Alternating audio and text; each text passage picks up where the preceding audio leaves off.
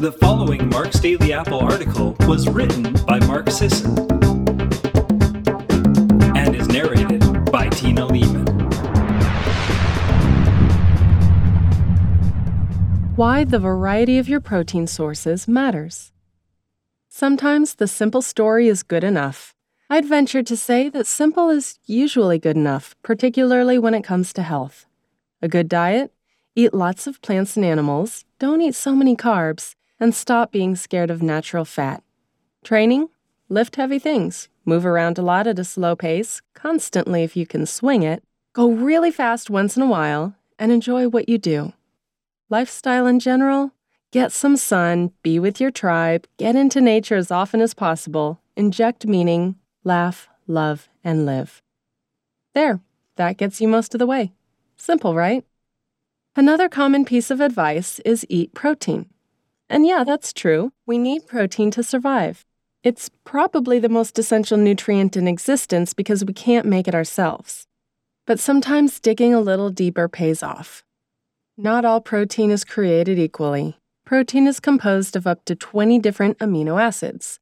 Every protein source contains some or all of those amino acids in different proportions, so each source of protein really is different. When we digest protein, what our body actually absorbs and utilizes are those amino acids.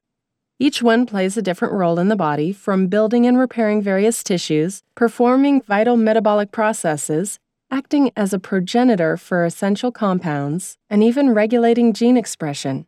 We need amino acids to live. We need some amino acids more than others. We can synthesize or convert some of the amino acids we need, but there are nine amino acids we cannot make or convert. These are the essential amino acids, and we must consume foods that contain them. Another category is the conditionally essential amino acids. These are the amino acids that we can synthesize or convert, but certain conditions and contexts increase our requirement for them. In many cases, people don't need enough of these conditionally essential AAs. They are therefore essential for most people. For the most part, animal based protein contains adequate concentrations of all the amino acids. Furthermore, animal muscle meat is roughly identical in amino acid composition. Whether you eat chicken thighs, lamb chops, pork loin, salmon fillets, or ribeye, you'll be getting the same basic pattern of amino acids in your diet, including all the essentials.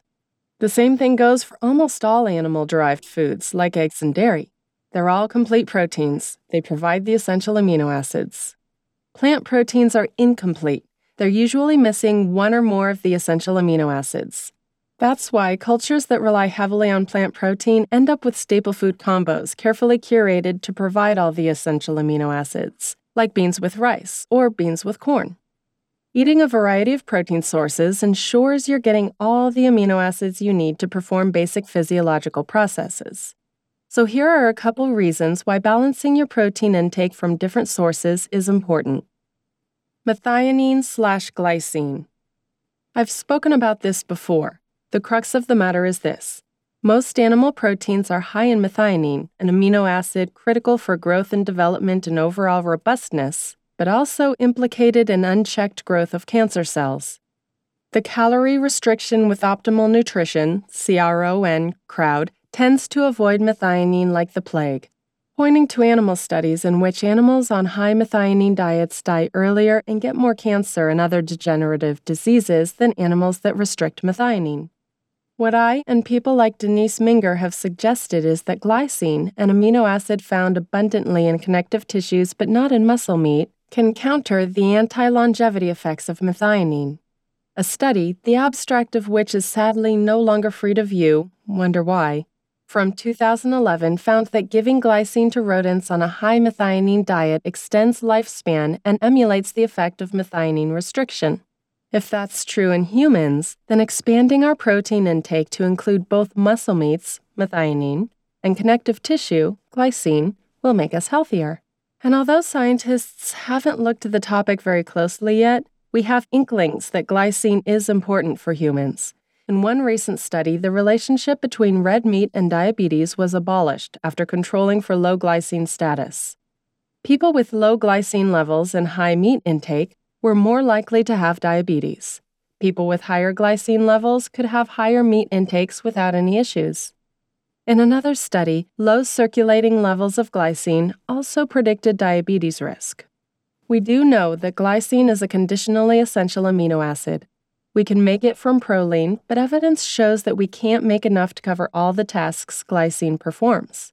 So, if we want to sleep better at night, maintain the structure and integrity of our ligaments, tendons, and cartilage, keep our skin taut and firm, and balance out our methionine intake, we'd better start eating skin, tendon, bone broth, and other gristly bits.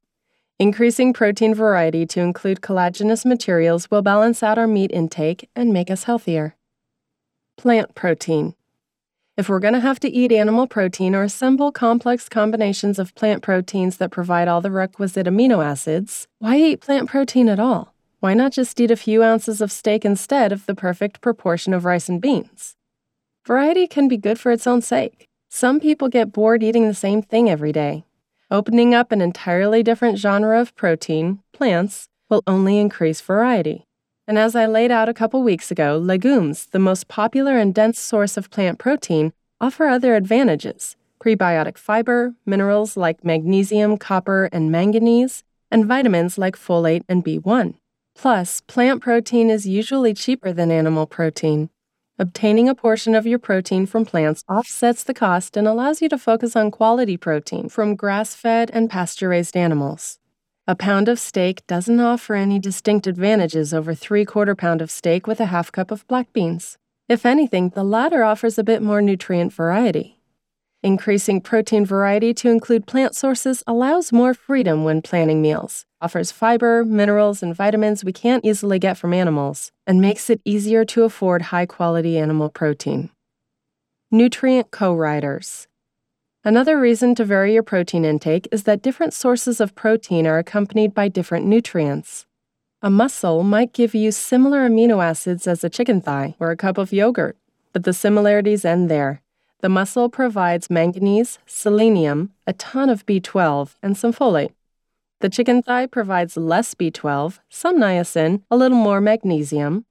The yogurt offers probiotics and calcium.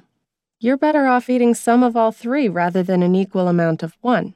Eating a variety of protein sources grants access to different co writing nutrients. Like for like. Some traditional medicine systems have a concept called like for like.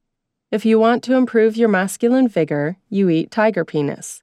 If you want to promote kidney health, you eat stir fried pork kidneys. That sort of thing. Is there anything to it, or is that superstitious mumbo jumbo? While I can't speak to the libidinous merits of consuming tiger penis, I can speak to the benefit of some other examples. Livers are extremely high in folate and choline, two important nutrients for liver function. A lamb brain is full of omega 3 fats. A 3 ounce portion of cow's brain has a full gram of omega 3s. Since we need omega 3s for optimal brain development and function, eating an animal's brain can help our brains. Animal skin is made up of collagen, the densest source of glycine. Our bodies use glycine to build and repair collagenous tissues, including skin, cartilage, tendons, and other connective bits. Eating skin can improve the health and appearance of your skin. A can of bone in sardines contains easily digested bone. Compare that to another bone friendly food, dairy. You're getting all of the bone, not just the calcium. If there are any nutrient cofactors that help bone mineral density, they're probably contained in the bone itself, the bone that you're eating. I haven't found any studies examining the effect of eating bone in sardines on bone mineral density or osteoporosis, but I bet it helps. If you're just eating the same cut of steak every day, you'll miss out on the like for like mechanism. To sum up, protein variety is important for many reasons. It helps you obtain all essential and conditionally essential amino acids. It helps you balance out methionine intake with glycine. It increases the range of co writing nutrients you obtain. It makes it easier to afford higher quality pasture raised and grass fed animal products. It increases food variety and makes your diet more enjoyable and sustainable. And finally, it allows you to follow the eat like for like rule when applicable. Thanks a lot for listening today, everyone. Have a wonderful day.